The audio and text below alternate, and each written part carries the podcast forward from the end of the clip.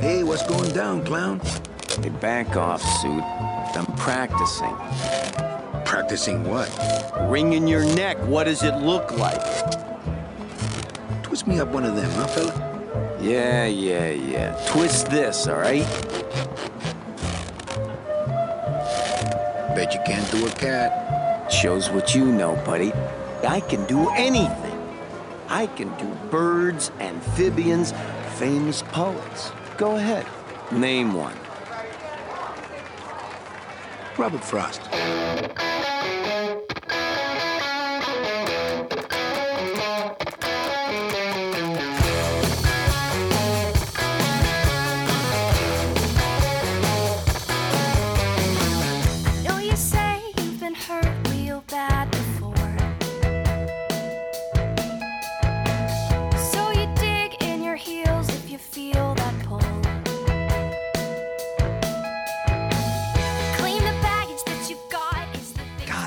I was trying to think of a bit for this one, and uh, I, I, I will admit I fell into a bit of a bit hole.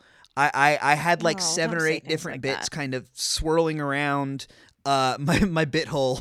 The uh, but the gravitational pull of the of the bit hole Stop wasn't strong enough. hole. I, I'm gonna keep fuck. saying bit hole. Um, God. just to. Well, I mean, we're we're talking about a computer t- game today, which is all a bunch of This bits. is why no one listens Uh, to our podcast. Because of the bit, the bit hole. Yeah, because of the bit hole. Hi, this is I think you'd bit hole to it. Uh, hi, this is I think you'd be into it. The podcast about your problematic faves. I'm your host Brandon Beck. You only get to have multiple bits if you can have one bit for every bone in the human body. So unless you have 202 bits about Grim Fandango, give it up. That's a that's a, a challenge that I think I could probably uh, surmount. All right, well, we're not doing it right now. Anyway, hi, I'm your other host, Beth Scorzato. And uh, joining us today to uh, talk about Grim Fandango, the uh, classic late '90s uh, LucasArts adventure game, is uh, you know him as one of the hosts of the That Was a Show podcast and the author of the comic Black Hole. Uh, please welcome to the show, Andrew Helmer. Andrew, welcome. Hello. Uh, Thanks so much for having me. No problem. Uh, we we have a we have a long kind of odd history. Um, We do. we've we've known each other for about 20 years through like the internet but up until 10 minutes ago had never actually like spoken No, that that is correct. So this this is this is super fun but also just like a little a little surreal on on top of a normal episode Yeah, it's uh, pretty surreal for me too. I mean, we've stayed in each other's orbits somehow, yeah so it's like half weird. But yeah and and trans uh trans country too oh yeah, yeah. Like I, I'm I'm I'm Canadian as fuck. Oh yeah. Um so before we get into Grim Fandango, uh why don't we talk about some things we're into this week, shall we? Does anybody have one? If not, cuz I do. Just go. Just do it, babe. Okay, yeah, I'll you, go. You seem excited. I have one, but go. Fine if you're gonna be so pushy about it, I'll go.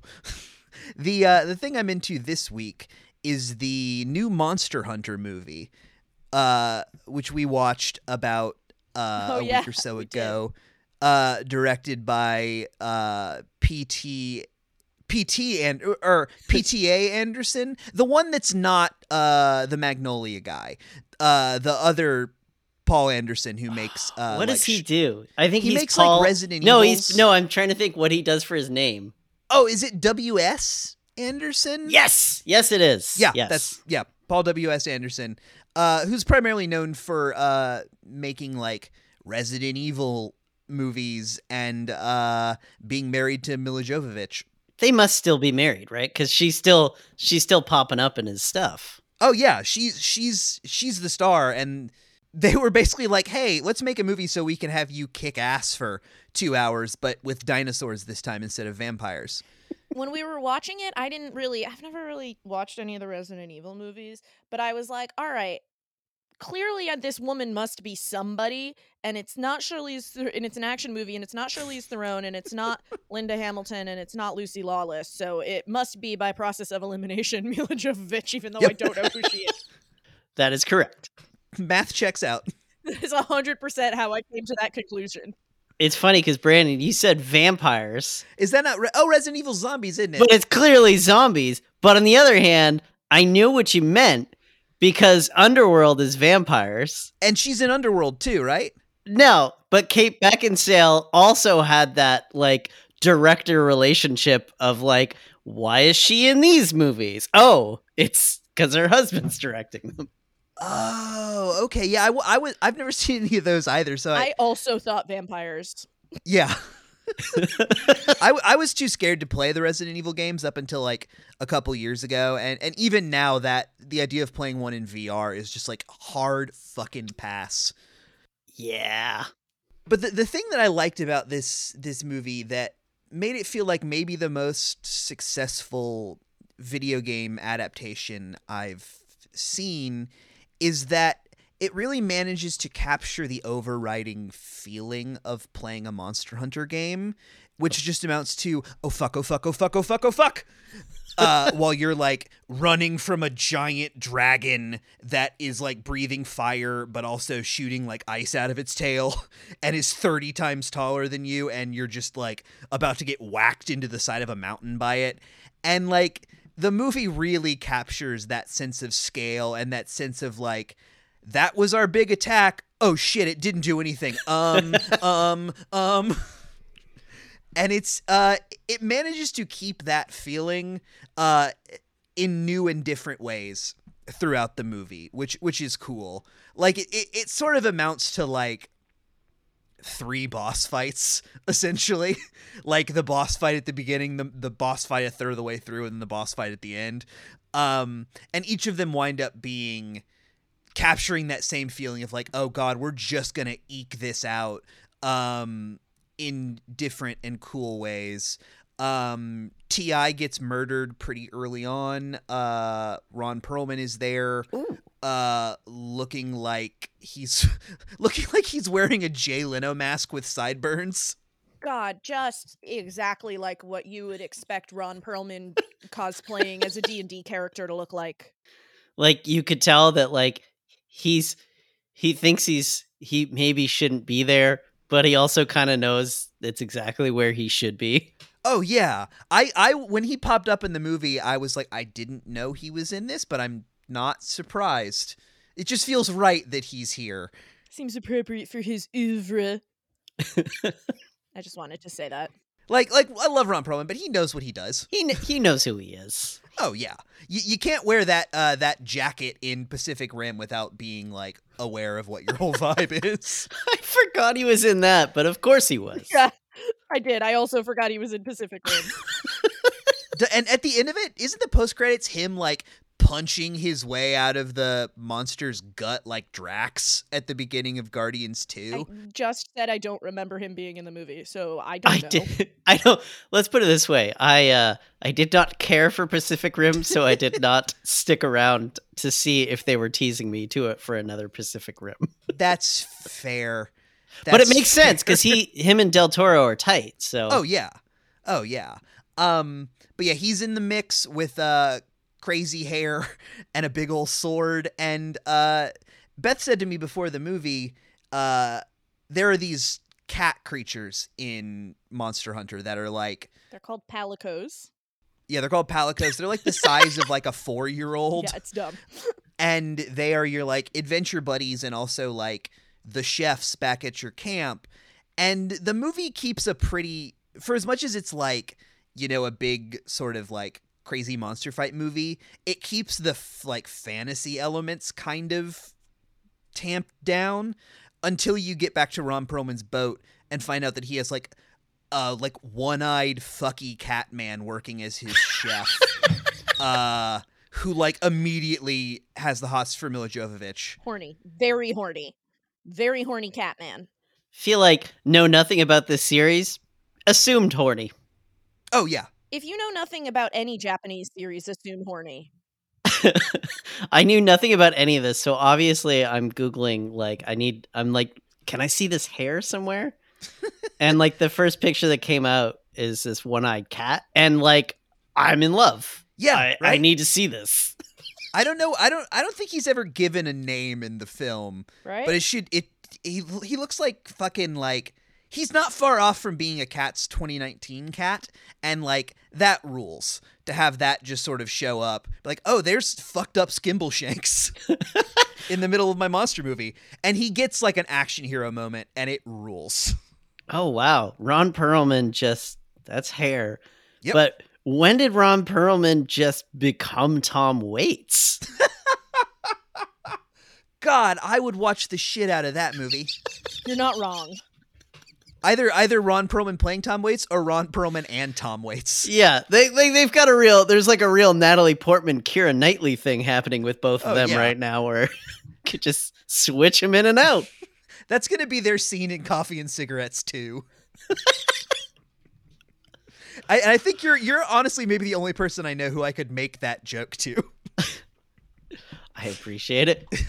Yeah, because nobody else watched that movie. I appreciate a good Jarmusch joke. Oh yeah, oh yeah. Um. So yeah, the uh, Monster Hunter movie. Um. It's it's schlocky. It's fun. Uh. It's it's worth your hour forty five. Um. I I think it's for rental on a lot of the streaming stuff, but uh, my uncle who works at BitTorrent uh got me a copy. He's Um, got he's got a he's got an in. yep. Yeah. My inn is called the Pirate Bay. Yeah. My uncle Pirate Bay. it always it always bothered me when people said Kaza. I don't know why. Just did. Oh, weird. That, that would not have even occurred to me to pronounce it that way. No. No. Well, it was a Canadian thing. Could it could have could have been. Um so yeah, Monster Hunter movie. Um that's my thing for the week. Who wants to go next? I can go. I'm just really in that. I'm just really into that they they put the nanny on um HBO Max because it's great and I'm watching it. And Fran Drescher is like a fucking. She's just a 10 out of 10. She's gorgeous and a style icon and so fucking funny. And um yeah, I've been watching those in the background while I've been working. It's great. I, I my my what I'm into this week is never quite as detailed as yours, but it is what I'm into this week. Well, you also just don't like the sound of your own voice as much as I do. So, I mean, yes, but also like I don't know. The nanny's been around for many, many. I don't think I really need to sell people on what the nanny is. You had to explain Monster Hunter. yeah. You might. I feel like it's the chances of people listening knowing what the new Monster Hunter movie is is probably far greater than people knowing what the nanny is. I run a I run a podcast about sitcoms, sure. yeah, but you you also have to keep in mind that the target demographic of our show is mostly just our friends who are the same age as us. So Mhm. it's very Hey, likely they know what the nanny is. those those are my, those are our demographics too. Isn't that great? Loved it. Love to be your own target demo. Yeah. Anyway, what about you, Andrew? Anything you're into this week? Oh, geez. Um, I'm a really bad Canadian in that, like, I completely ignored Schitt's Creek for the entire time it was on the air. Um, and obviously, I mean, you know the the title. They lost me. They kind of lost me at the title, and I was like, yeah, I get it. It's you know they're they're up Schitt's Creek. It's funny. Uh, the show is so good. It's so good. It is. That was the thing I was into a few months ago. yeah, like I don't think I really need to spend much time going on about it, but it's great and I'm super into the characters and I'm so glad I'm watching it and then I'm kind of mad at myself for ignoring it for all those years. Now, were you uh, when you started watching it? Were were you hooked kind of from the jump, or did it did it take a minute? Because because I, think both Beth and I started it like a couple different times Mhm. and weren't never quite got into it. Yeah, I couldn't get into it a couple times. Because like for me, it was wow. This is a lot of tense rich people being tense at each other, and like if I wanted that, I could just go home. But like once once we got dialed into it, it's like oh, this is charming as fuck. Yeah, yeah, especially when once they kind of start losing their edge a bit and the characters start enjoying being around each other. Uh but you know what, to answer that, yeah, I I think I think if I had just taken down the pilot um it might have it might have taken me a little bit longer, but I just happened to I don't know, maybe I was it was like a new new round of quarantines or something. Uh, but I had extra time, and I my first sitting on the show, I watched like five episodes. So by the end of the sitting, I was I was hooked. Oh hell yeah. Yeah. I was just gonna say Brandon doesn't really watch like multiple episodes of things. Yeah, that's true. Um Not a binger anymore. not not really. Um I I will yeah, I will sometimes if there's like uh something like really kind of timely that I don't want to get spoiled. Like Yeah. I'll like I've done a couple like Game of Thrones runs and stuff like that just to like avoid you know getting something that I'm like halfway invested in spoiled. But like yeah, I generally only will watch a couple. But like I think the thing that that show did well very quickly is the pilot really feels like they're trying to do Arrested Development. Mhm. Um, or because it's Canadian A Arrested Development. Yeah, Um, uh, No. No. I'll allow it. hell yeah. Um, Boo. but uh, they very quickly realized like, oh, that that's not kind of what the what the vibe is. I think that was like such a good call. Kind of like when uh, Parks and Rec really quickly recalibrated and realized we don't need to be The Office. There is already a The Office. Yes, I I agree with that completely. In fact, yeah, especially the Parks and Rec uh, thing where it's like you you can go back and watch Parks and Rec now, and I'm sure if you know if I go back and watch Schitt's Creek, I'm sure it's the same thing. But like when you first when you start watching Parks and Rec, you're like, oh, these characters, I, I don't know. You can watch it now and be like, oh, I love these characters, but they weren't that way when you first saw it. Nope. there there aren't there aren't a lot of Mark Brendanawicz stands out there. so speaking of characters not being the way they were when you remembered them, but in fact being dead. Okay, I'm pretty sure you always okay. No, no, I mean that was a really bad one. If you have a better one, go for it. I don't really have a better one, but I mean that's basically like being like, "Hey, do you not remember the premise of this game?" hey kids, remember remember how you forgot the premise of this game? Okay, how, how about this? You're dead. Now that we're done selling each other on these new things, why don't we talk about a game about selling the afterlife? uh? No, that was somehow worse. That that yeah, I mean that wasn't your finest work. No, no, but you you know what? It, podcasting's a volume game, so Here's one. Here you go. Here you go. Ready? Ready? yeah. Now, well, it's not really a great one, but it's like, hey, now let's go from uh, you know, the high high CGI modern graphics world of Monster Hunter back to the uh, you know, four polygon days of of LucasArts. Yeah, that's that's Yep. that's better. That's better. That's, that that's is way better. better. Way better than what I had. I've always I've always appreciated a good. Speaking of segues, Oh yeah, just like fuck it, we're just gonna do it. so Grim Fandango, um, why don't you tell us a little bit about uh, what this game is and sort of like how you discovered it? Because this was this was one of the first like culture things we also kind of like bonded over. I remember. I thought yeah, I thought I remembered that.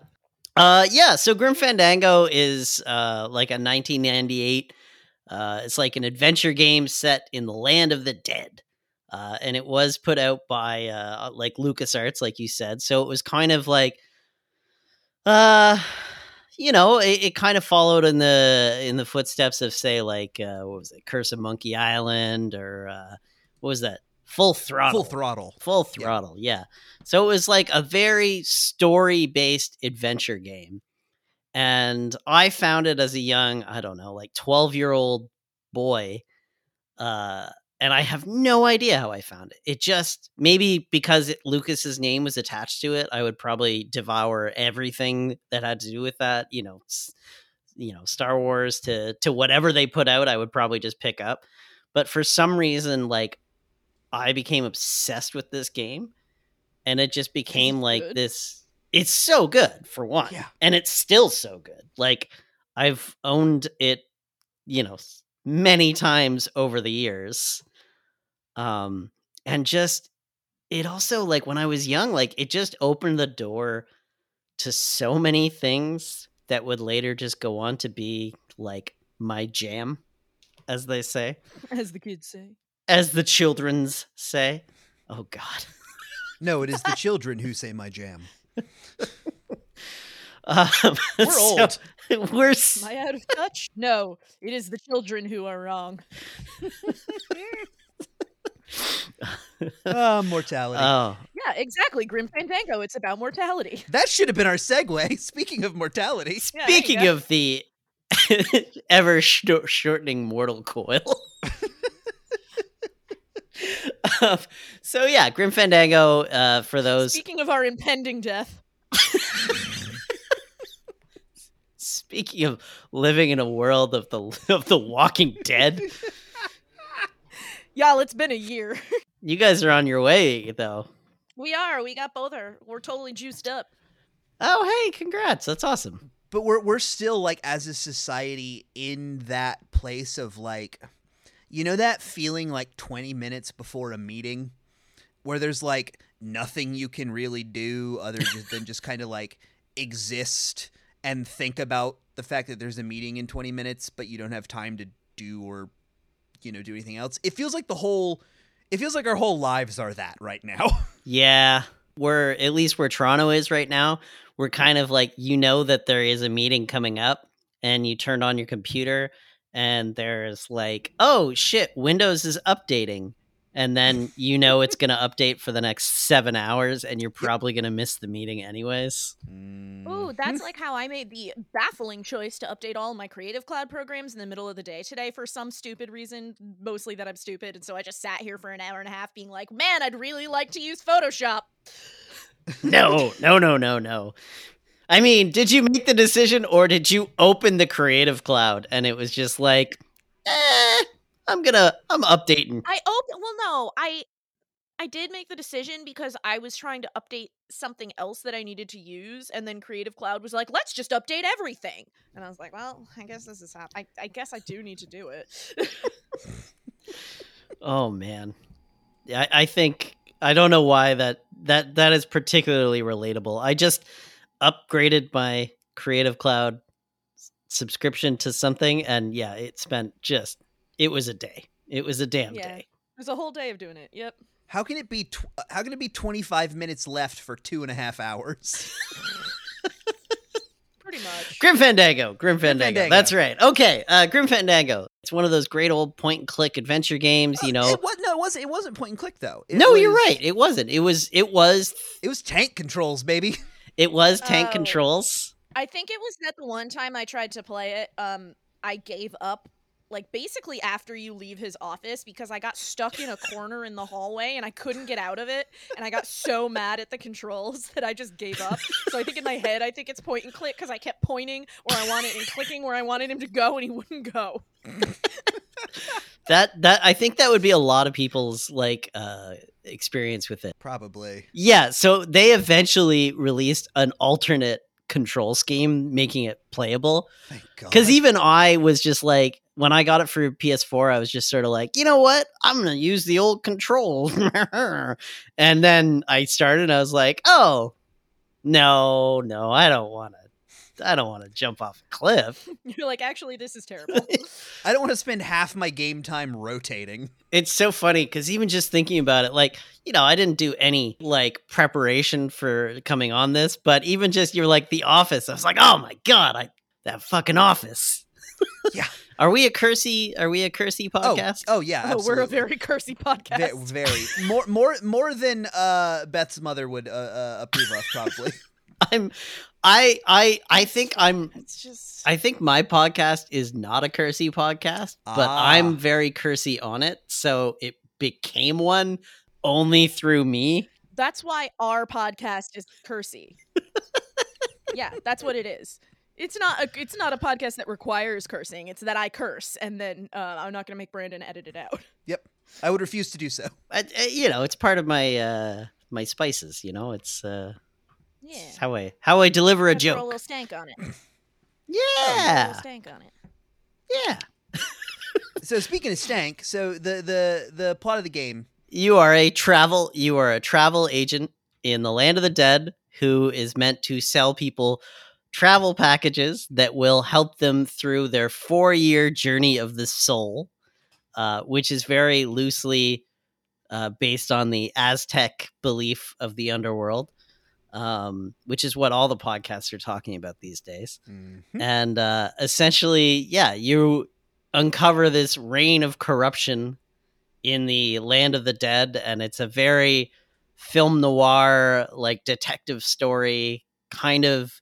You know, it, it basically it's what introduced me into film noir as a 12 year old kid and like i became obsessed with film noir after that and yeah so you're basically just this travel agent named manny calavera which is a great name. Calavera being like the mexican uh sugar skulls are calaveras kind of.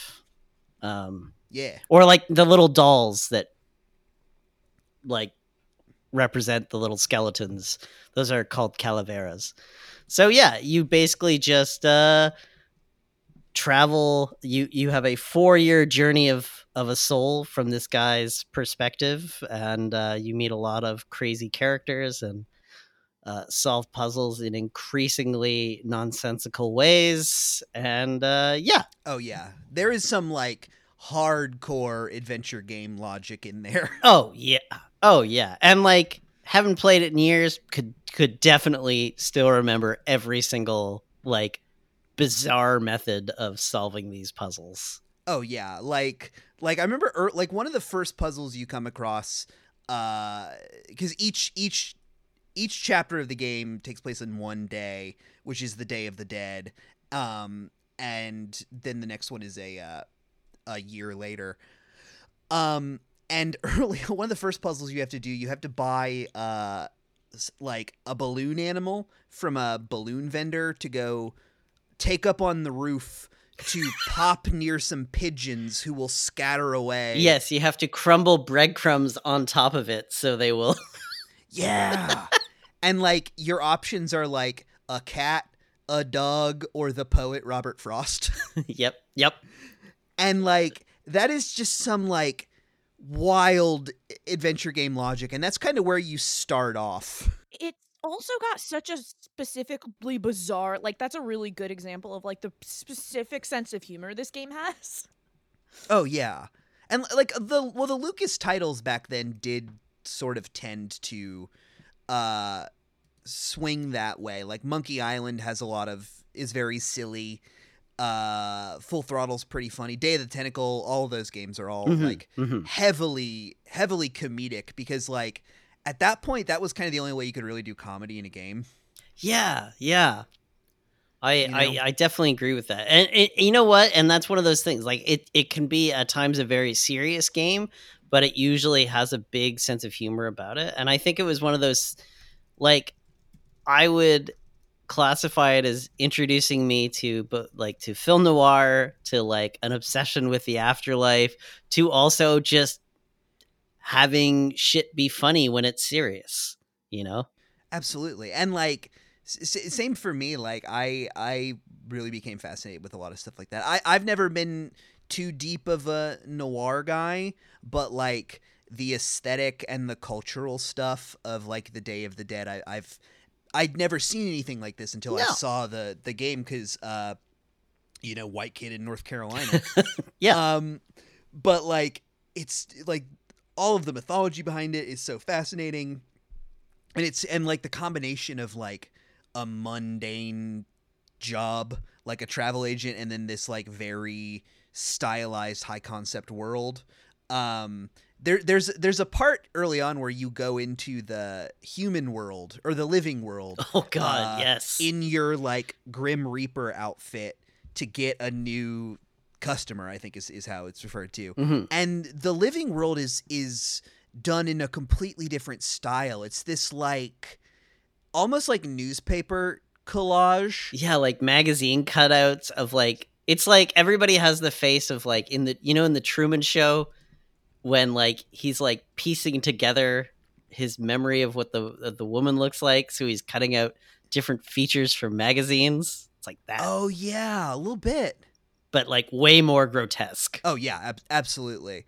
Um, but yeah, for and I think that the like kind of stripped down, sort of low poly style really works for this game because it like th- all of the character faces are just skulls. So Mhm. like there's not you don't have to do a ton of motion with them and um but it also lets them be like super expressive in a very kind of stylized way without needing like a million polygons to show how like their face is moving, you know? Even the remastered version, they did very little with it except for making the animation just run a little bit smoother. Oh yeah. And like it reminds me kind of like why Toy Story like still works because Mhm. like you come up with like this unique style of presenting the characters and like here we are you know 20 something years later and it still looks as good as it did then. Oh yeah, absolutely. And like I think a lot of the Lucas stuff visually kind of holds up Mhm. because they they it felt like they were going for that with all of them. Like Sam and Max has a very like newspaper cartoon vibe. Uh Full Throttle is this very like stylized like action movie sort of uh you know like like it looks like a bunch of like Rob Liefeld or Liefeld or however, or however the fuck you pronounce his name uh characters with like gigantic pecs just punching through things. Liefeld. Yeah, I, I think this game just has such a it's such a unique melding of like eight different visual styles Yeah. all all work together in a way you wouldn't expect they would between like the noir and the like you know day of the dead sort of stuff and even the like there's some like you like fantasy stuff in there with like spirits and and things at one point you ride around in a hot rod um with your pal glottis and it's it's just such a like even today it it, it doesn't look like any other No, it really game. doesn't. I remember like back in the day, it was like always rumored that like Tim Burton had optioned it because obviously. And all I remember thinking He's the was skeleton man. yeah, because he was the skeleton man. Is I remember just being like, I just don't think he has like his visual style is too dark for it. And like I didn't I didn't know if his sense of humor would be the best match. Um yeah and it's like that was the closest anybody could come because they're like, oh, because you know, dead people.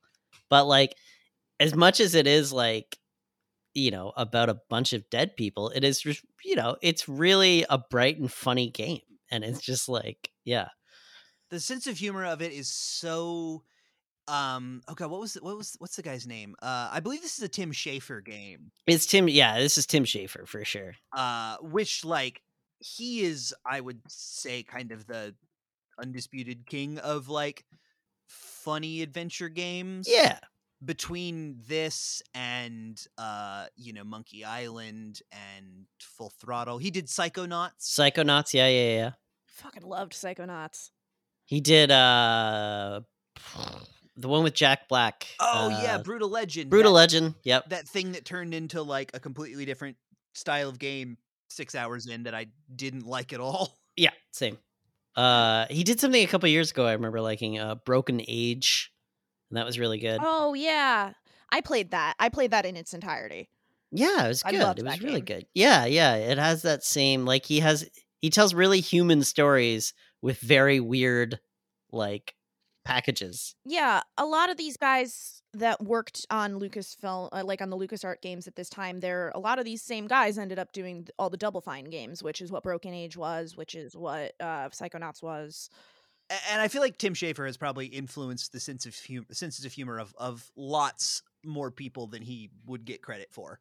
Oh, for sure. Just through all of these, or at least for a specific like generation or two of uh nerds.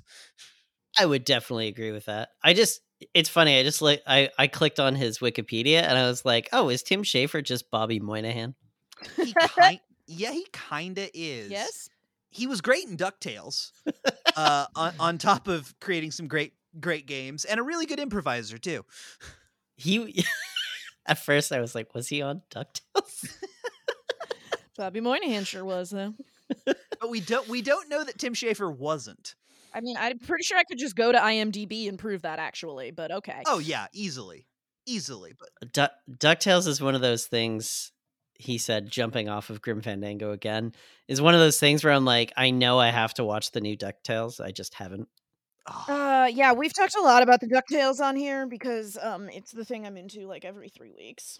I have not talked about the finale yet on this show because I'm not ready.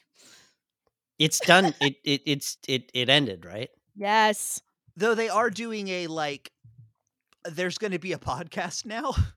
the The premise Oh, being yeah. that uh, In Uh, character, yeah. Red, uh, Red nephew, Huey, Huey. you've watched so many seasons of this show with me, and Yeah. you still do not know them other than what color they wear. Yeah, they're red, blue, and green. They're red, blue, and green. Yeah. Oh, God. And da- and and Daisy Uh, no, uh, No. Webby. Webby. Webby. Webby. Uh, voiced by the delightful Kate Micucci. God. Oh, she is delightful. they're they're doing a like follow up uh podcast series called I think This Duckburg Life, where it's it's Huey's This American Lifestyle podcast about living in Duckburg. And it's gonna it has all the cast. It's like a scripted thing. They're doing I think eight of them. I don't I don't know when it's coming out, but like that's such a weird pivot from you know high flying action comedy cartoon to we're gonna do an eight episode This American Life parody podcast. That's that's that's a very specific like flex. Oh yeah, oh yeah. I love it. That's awesome. God, that show was so good. That's like a mupp like that's a Muppet thing. That's something a mu- the Muppets would do. Oh, absolutely. Absolutely. I was surprised. We we've done a lot of rewatching of the Muppet Show since it dropped on Disney. Same, Plus. same. I've been surprised at like how many high concept episodes there were in that show. Like as it as it gets further on, like each one has some sort of like elaborate background premise on top of we're doing a Muppet show. Uh like there's one episode the episode with Loretta Lynn is all filmed as if it was at a train station with like everyone in the show just kind of like improvising to like turn a, a working train station into also a, a theater to do a show and it rules Everything Muppets rules. oh yeah oh yeah uh, so did you have a were you much of a gamer when you were younger or was this kind of like this and other you know sort of adventure games was that was that kind of a one-off for you you know, for me, like it's it's probably the same. uh, I probably game the same amount now as I ever had. Well, probably more now, just because you know I'm an adult and I have you know disposable income and whatnot. But uh, you know, for That me, it was nice. Yeah, like any video game that I play is like if it doesn't have like a really amazing story, I'm just not in. Like no matter how fun something is or like how good the gameplay is, if the story sucks, like I will stop playing it within an hour or two. And like I've always kind of looked at video games as just like a great way to tell a story. So like kind of the same then, like if there was a good story, I was probably playing it, but I you know, I was I wasn't playing a lot around then, but just I I guess then I would have been playing like Star Wars games and like I remember being really into the first Tomb Raider, another tank controls game another tank controls game, and I did like the Resident Evils actually.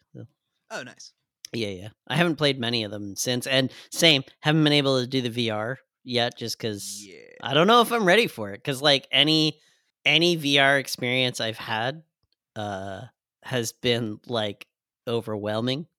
sure like it's just I'm not ready for like hours of like flight or fight response from my brain. That's, that's fair.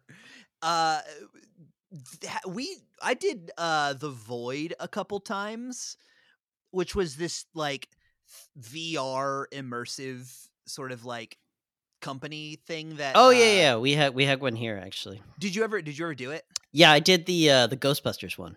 How was that? Aside from terrifying, Really good. Really, really good. it is wild what they what they can do or or could do. It's not around anymore. No. Uh it was wild what they could do. Basically like they would just put you in like a laser tag vest and a VR helmet and then put you in what it what was clearly a room with walls like four four walls and no clear like way out and then within a couple minutes the whatever VR, you know, thing you're doing either Ghostbusters or X-Men or whatever, there will be a moment where it will tell you to go through a door where you know intellectually there's a wall there. Yeah. And like yeah. the like the first time you take that step, it's like, whoa, this is uh perception is wild. Yeah, and like they do a lot with like practical effects Oh, too. yeah. Like I remember the Ghostbusters one like you walk out onto a balcony and like they're just blasting you with cold air Yeah. and it's just like you're like right outside like on a New York balcony and you're just like it I just remember just being kind of like blown away by it. They they did that they did that gag in the Wreck It Ralph one where you wind up essentially in uh oh god, I'm trying to remember the the name of that old like Atari era like tank game. Oh, Uh Scorched Earth? no, it's the one where it was like mostly just like a really long flat expanse with some mountains off in the distance that were like green wireframes. Um I think it might just be called Tank Command or something like that. But it it it looked like you were suddenly plopped down in the middle of that and just like this giant empty void and they just blasted you with cold air and it felt like oh this is i'm in the middle of this huge empty expanse when really i'm in the mall in glendale That's where it was actually. It was in the Glendale Galleria. Yeah, I I mean I figured. I mean, I having not been to LA ever, I I was That's just like, fine. It's overrated. so is Toronto. um but so were there um are there any other games that you've played that like have a, a story that has grabbed you as much as as this one did Like honestly, like yeah, like a lot of games grab me, but nothing the closest I've ever come to being like as obsessed uh with Mhm. something wasn't until like 2013 when like The Last of Us came out. oh yeah. And like i that was like one of those things where i was like oh like you can still really tell a story in a video game. Or all the uncharted's are kind of like that too where just like i can just kind of be sunk into the story. And like i mean those ones help because like the gameplay is really really good. Yeah i i never got too deep into the uh, uncharted's but i i loved last of us um love a video game that makes you feel bad yeah yeah well the second one really really and sure. also you know coming like so so early into the pandemic and you were just like oh Yeah. my god i feel terrible i better log into this game and feel terrible Yup. again Isn't that most online games? True. see yeah and that that was the thing is like i never i could never really get into like online gaming or video or, or multiplayer just because like i'm only really in it for the story That's who I am as a video game player too. I don't I don't care about playing with other people. I only like story stuff. Yeah, yeah. Like for me, like yeah, like part of the best part about video games is like, oh, I get to forget how socially awkward I am for a while, and like, I get to play a character that isn't. See, I, I wind up kind of swinging the other way. I wind up playing a lot of games that are more like uh like the gameplay of it is is more the focus. Like I play a lot of roguelikes, stuff like Spelunky or or Rogue Legend or or Hades is the most recent one that I've really gotten into. Oh, that looks cool. You you actually probably really like Hades. The the gameplay of it, it's it's you just do the same thing every time. Like it's you try to escape from hell and you start at the bottom and you make your way up and it's the same however many stages each time. But like as opposed to a lot of other games like that, it divvies out really incredible writing uh throughout the game uh so it feels like it has more of a story than a lot of games like that actually do um which i think is partly why it's wound up being so successful because it's it's scratching multiple itches that that usually aren't you know simultaneously scrutched Ugh. Ugh. yeah it wasn't, it wasn't great but y- you know what i said it You did. You sure did, babe. uh, another thing with Grim Fandango, I, as much as I also I did really like the story. I didn't play it because, like I said, I got really mad when I couldn't get the controls to work. Um, but I watched Brandon replay it when the PS version came out a little while ago, and it just like it felt, considering the number as much as I made a joke about it earlier, considering the number of polygons they had to work with, the like depth of the world that they built is like it's clearly like so carefully thought out. Everything has logic. Everything is beautifully designed for what it is. Like there's there's nothing that's just like thrown in there. There's no time they're like, oh, we need a boat, so they just put like a generic boat graphic in there. Like everything is built with purpose, and I love that. I love that world building shit. Yeah. No, I agree. Like, it, and maybe it was that too. Like, it was like my first. I mean, obviously, you know, there's Star Wars and stuff like that, but it was my my first example of like, wow, you can really build like when you're telling a story like this, you can really build like this huge, cool world and like do anything in it, and like.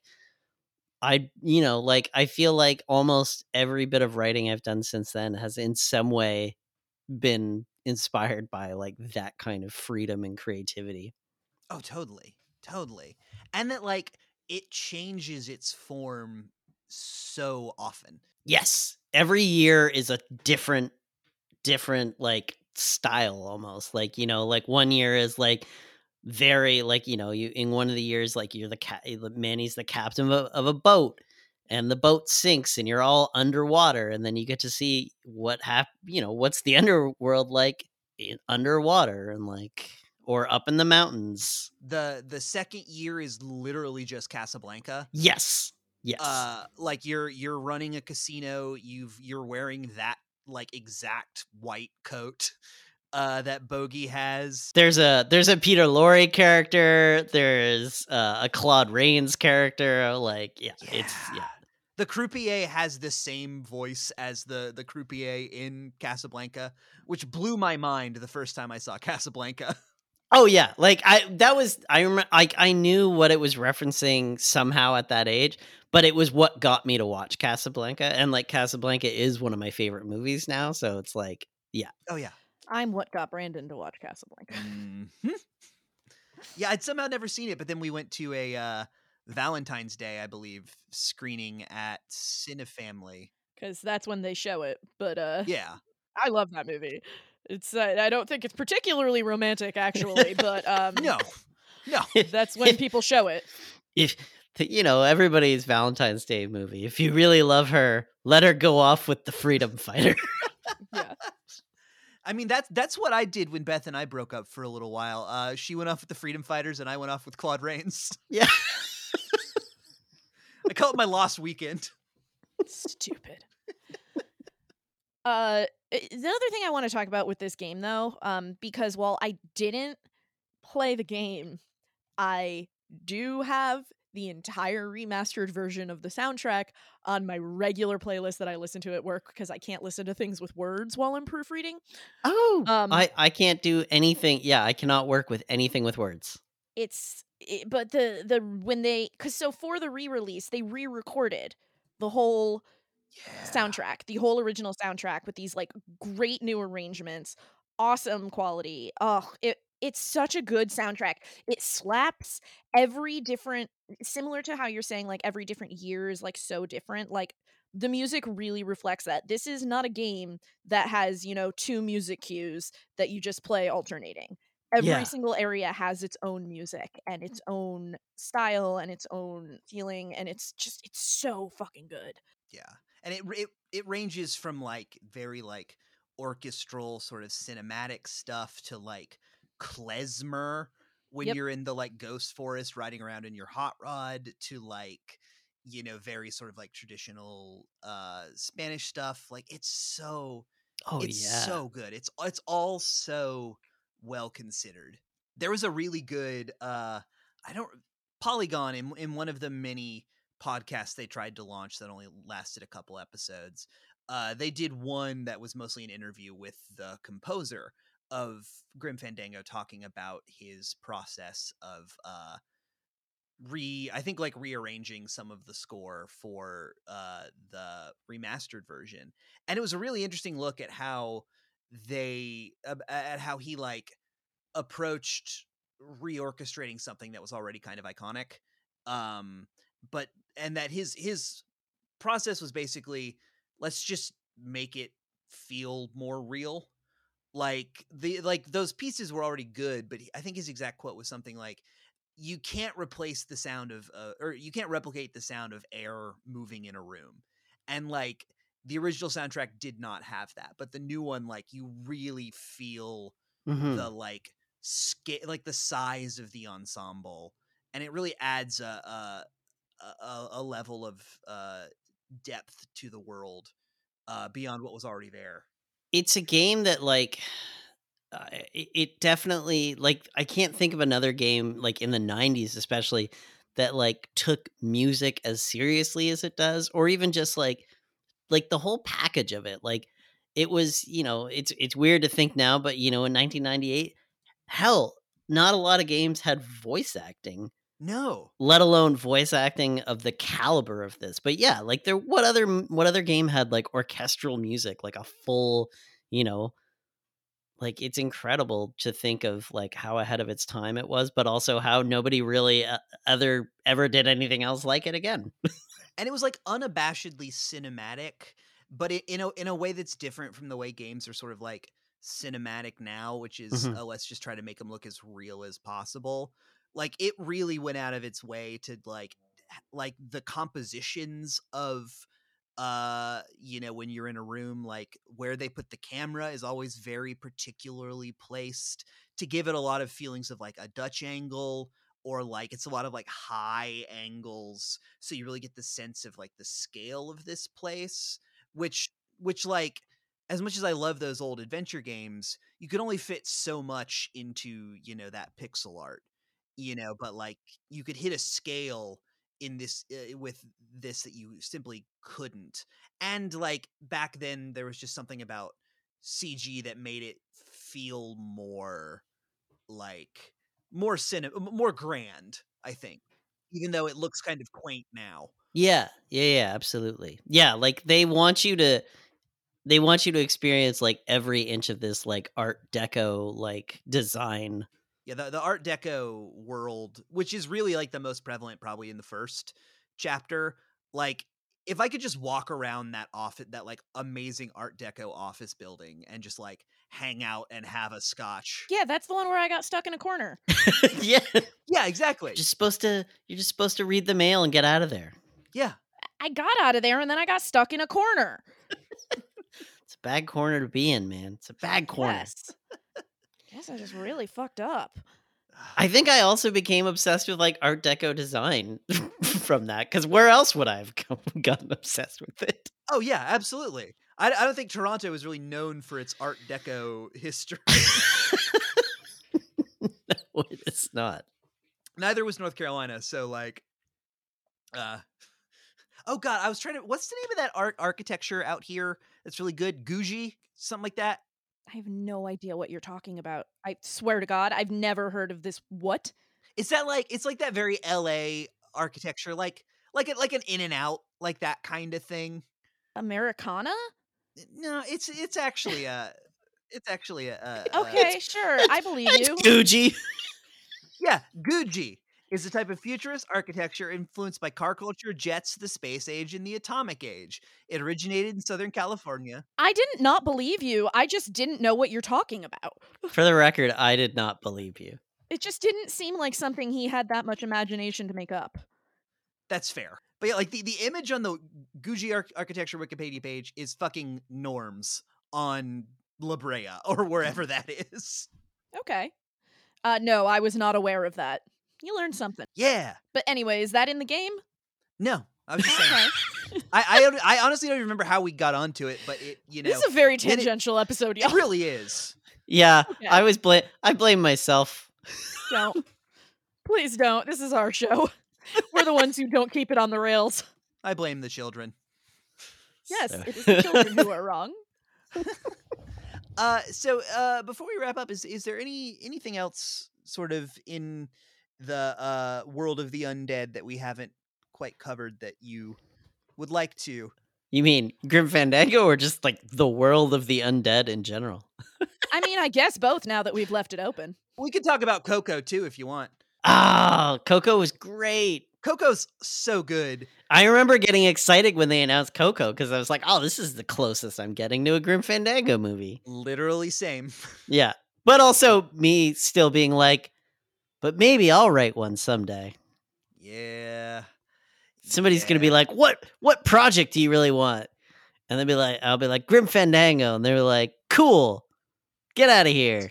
They'll be like, well, uh, nobody's licensing that, but okay. I I truly wonder who owns the license to Grim Fandango at this point. I would imagine it's probably, It's probably whoever made the game, the the Well, remake. Well, see, that's the thing. Luke LucasArts made it, and then Lucas got bought by Disney, which included LucasArts. But now LucasArts i- it doesn't really exist. So, like, yeah, it's probably Disney. I th- they made some sort of licensing deal with Double Fine. I think I remember. But like, yeah, I think you're. I think you're right. Yeah. the it, it must. It's so weird how like the oh no, hold on. Here we are. oh In 2014, with help from Sony, Schafer, Tim Schafer's studio Double Fine Productions acquired the Grim Fandango license following Disney's acquisition. So they basically got it. Disney didn't want it. sure, yeah. That's fair. No, Disney wouldn't no, know what to do with yeah, it. they didn't outbid them or anything. They were just like, yeah, yeah, yeah, whatever. Yeah, we're fine. It's good. They're like, look, we didn't spend four billion dollars on Grim Fandango and Day of the Tentacle. like that's not what we wrote the check for. We don't care. Y'all can have this one. Bye.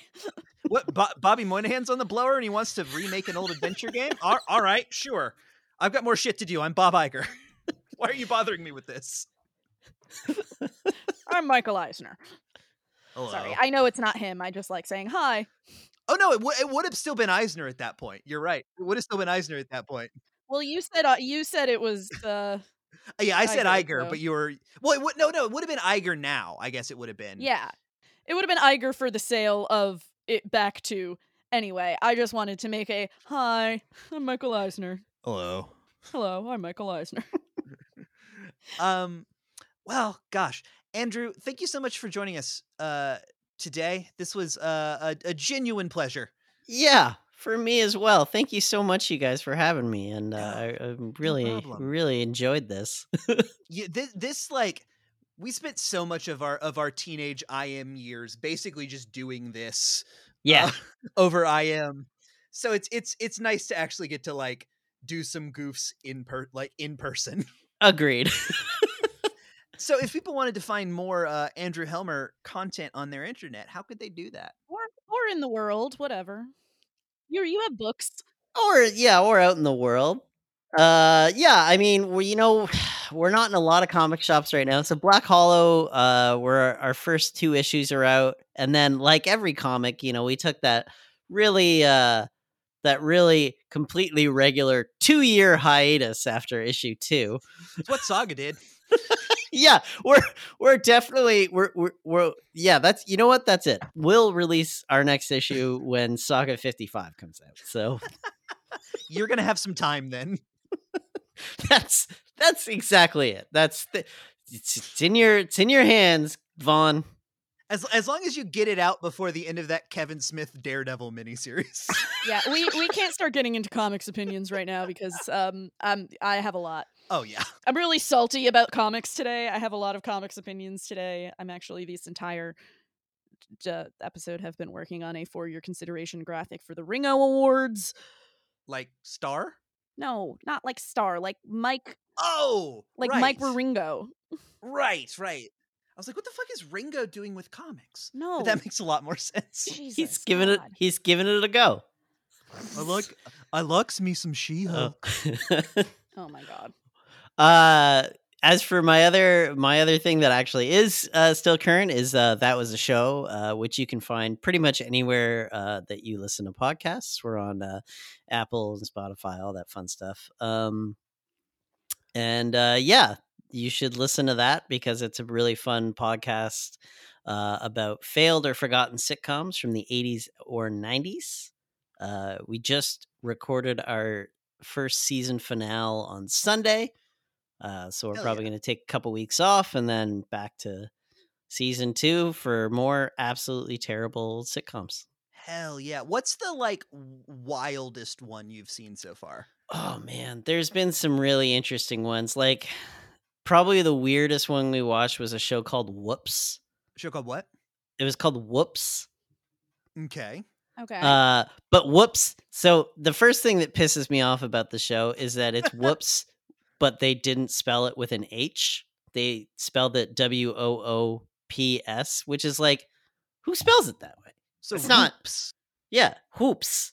And like I looked it up and it was like, yeah, technically you can spell it that way, but nobody does. And they were like, yeah, yeah, let's do it.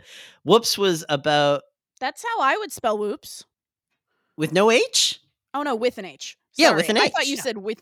No, no, that's- no, that's- no H. no. No H. No H here, kid. I mean, technically, it would make the same sound, but it looks more like a Pokemon than a word. Yeah, it's it. Yeah, it does, and would be better if it was. So, Woops was in the late '80s. It was a uh, a sitcom that lasted like one season. It was essentially about the nuclear holocaust happens, and uh, oh, only I have heard about this. and only yeah like only like five or six people uh remain in this farmhouse in uh i think it was california and like it's just bad. It's just so bad. It has a fucking giant spider at the end of the first act of the of the of the pilot so i don't know if jon peters had anything to do with it but it's there. Uh it's terrible. We also did one called jennifer slept here uh and that was about a ghost. A uh, a famous movie starlet dies and haunts the mansion where she died, uh, but she only haunts like the teenage boy that moves in after she dies, and like no one else, and all. The point of her being a starlet doesn't really come up that much. All she really does is give him dating advice. okay. Yeah.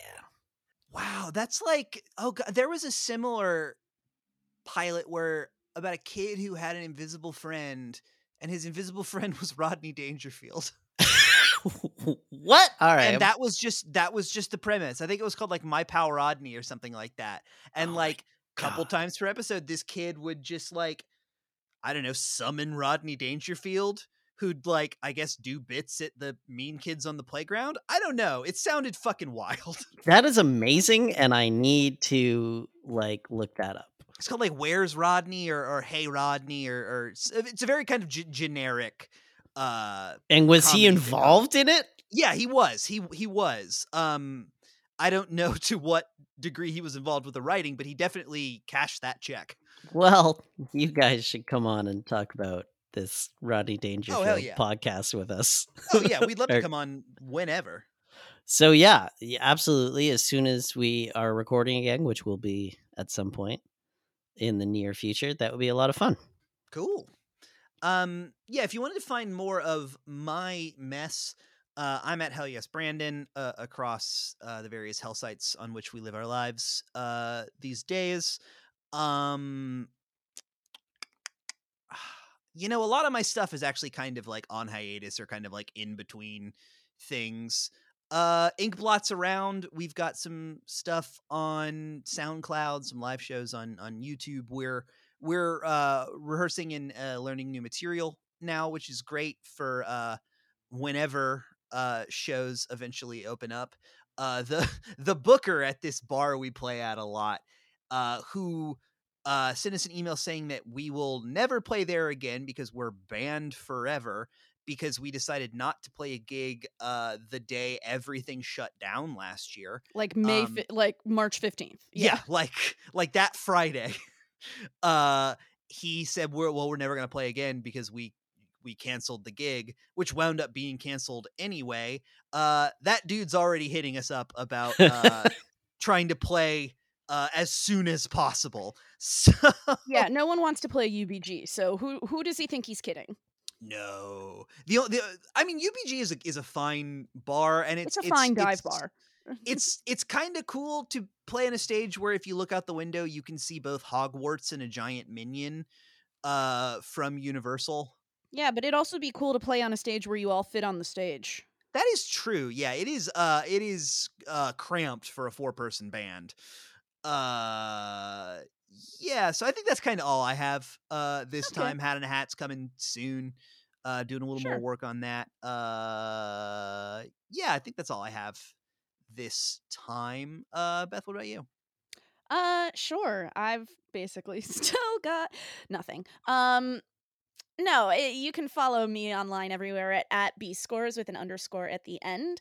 Uh, or the easiest way to follow me is to uh, follow the podcast online. You can follow us on Twitter at, at IntuitPod and on Instagram at hashtag IntuitPod. Uh, We've got a bunch of great stuff. Uh, we've got the new Indiesaurus Discord that we're now a part of. Now that we're on the Indiesaurus network,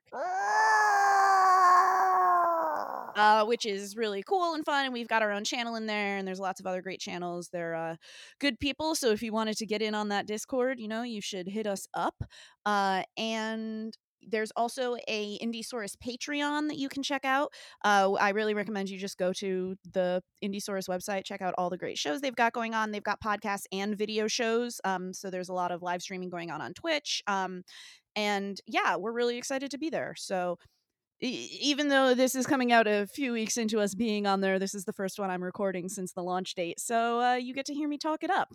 Uh, other than that, thank you as always to Kalen West and Tiny Stills for the use of our theme song. Starting over is a lot like giving up off the album. Falling is like flying.